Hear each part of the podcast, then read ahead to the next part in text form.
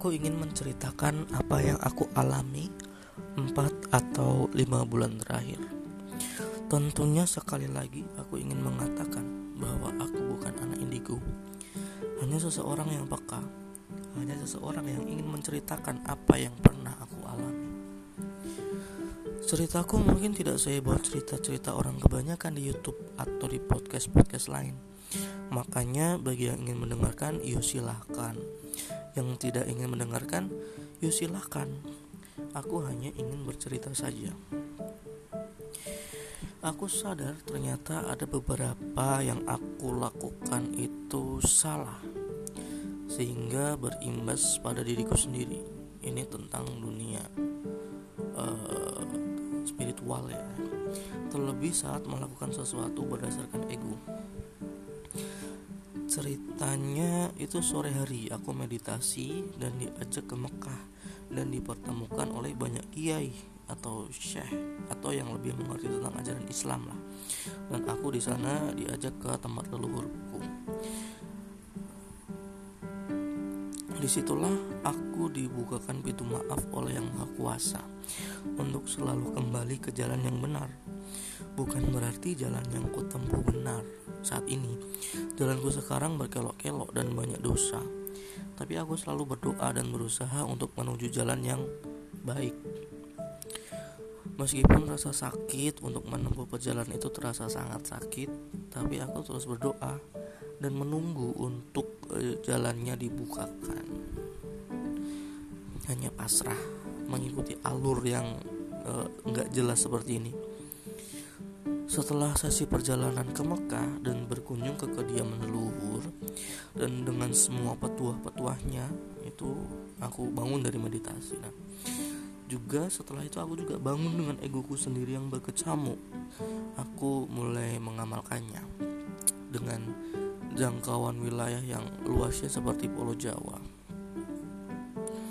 Aku melakukannya selama sehari atau tiga hari, tiga harian lah Akhirnya aku tidak kuat dengan cara itu.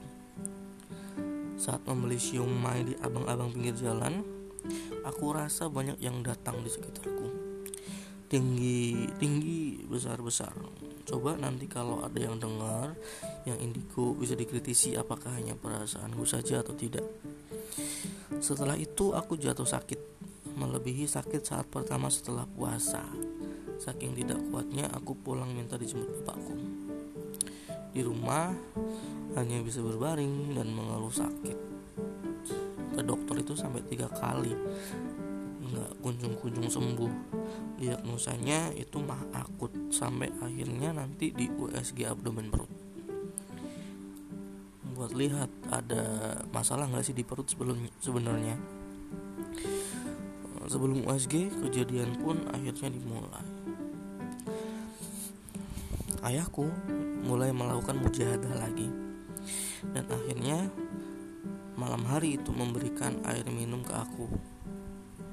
Posisinya itu malamnya itu uh, sebelum adzan marib setelah itu aku teguh aku minum kan. Adzan pun berkumandang. Tiba-tiba mual dan akhirnya aku muntah-muntah. Semua aku muntahkan sampai tidak bisa muntah lagi.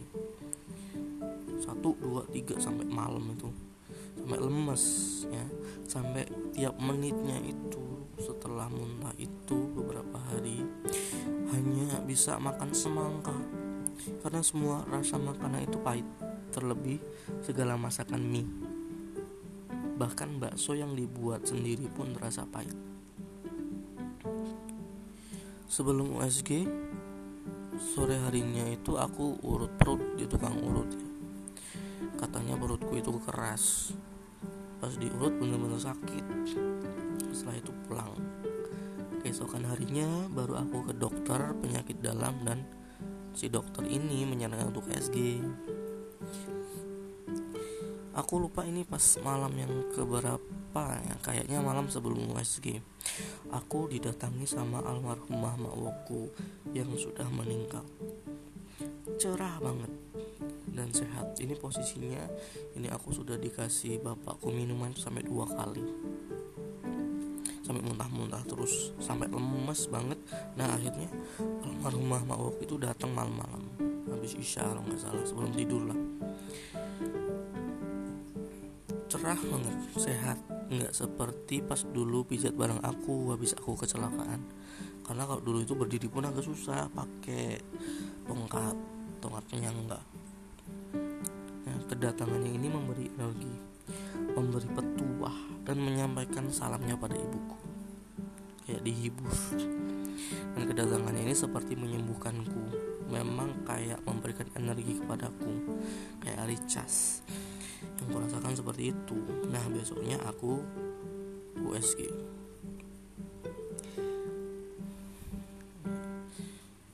sakitku itu berlangsung selama tiga minggu.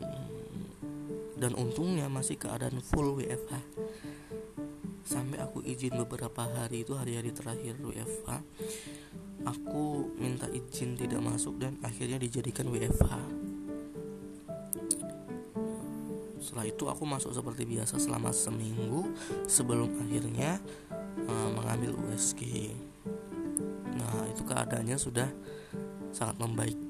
Meskipun setiap pagi setelah bangun tidur mulutku itu terasa sangat pahit seperti minum obat.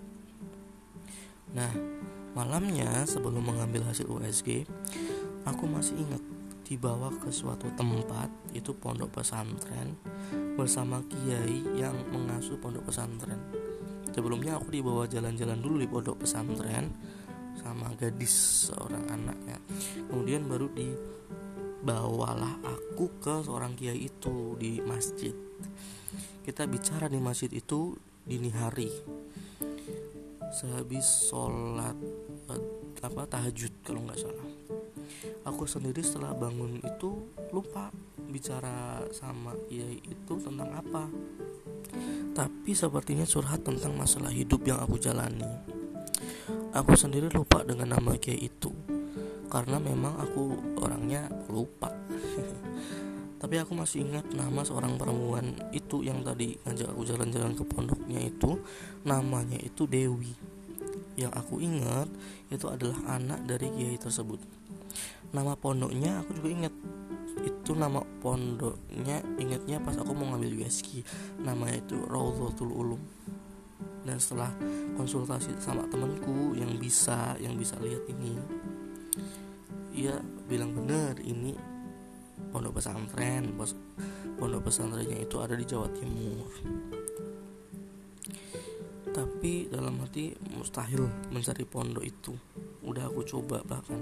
Karena nama uh, pondok pesantren itu yang Raudhatul Ulum itu banyak. Ada di Malang ada di mana lagi pun Jawa Timur ada beberapa. Dan aku nggak tahu itu yang mana. Bahkan aku sampai browsing browsing apa namanya akun-akun yang pondoknya pondok pesantren Rasul Ulum. Aku inboxin satu-satu tapi akhirnya memang nggak ada yang saat nggak ada yang balas inboxku satu pun. Sampai aku bertanya pada kiai temannya bapakku. Tapi karena beliau kiai di Jawa Tengah kan sedangkan pondokannya di Jawa, di Jawa Timur jadi nggak tahu nggak tahu nggak tahu pondokan itu. Nah setelah diambil USG-nya alhamdulillah USG-nya tidak menunjukkan penyakit apa pun kecuali lemak lemak oh iya aku baru inget nah ini sebelum aku melakukan ini apa namanya yang tadi uh, sampai mengundang makhluk banyak itu aku itu ketemu sama temenku sebenarnya temannya uh, temannya temanku sih. Ketemu di kantor ngobrol-ngobrol tentang ini dan aku mencoba menggambarkan salah satu sosok darinya. Nah sorenya itu baru aku melakukan uh, yang tadi pas aku cerita tadi ya mengeluarkan energi seluas pulau Jawa lah. Yang menurutku kalau mungkin anak indigo yang mendengar podcast ini berbicara lain nggak masalah tapi itu yang aku rasakan.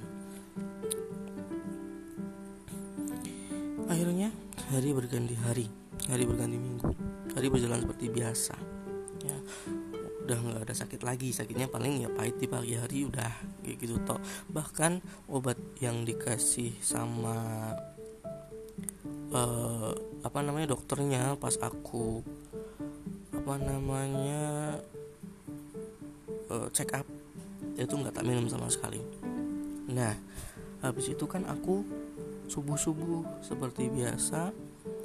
Setelah sholat subuh uh, ke kantor kan. Jadi dari rumah ke kantor itu jaraknya satu sampai satu setengah jam. Di saat itulah aku tiba-tiba terkoneksi dengan salah satu kiai. Kalau tidak salah beliau sedang duduk-duduk di teras rumah.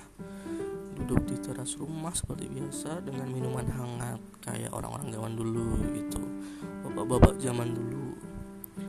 Tapi masih hidup kita saling ngobrol dan intinya sepanjang perjalanan itu beliau menjawab keluh kesah aku aku curhat dia jawab dan memberikan wejangan kayak pengajian tapi lewat batin ya seakan-akan aku mendengarkan memakai headset Sekali lagi karena aku pelupa, aku lupa namanya dan nama tempatnya.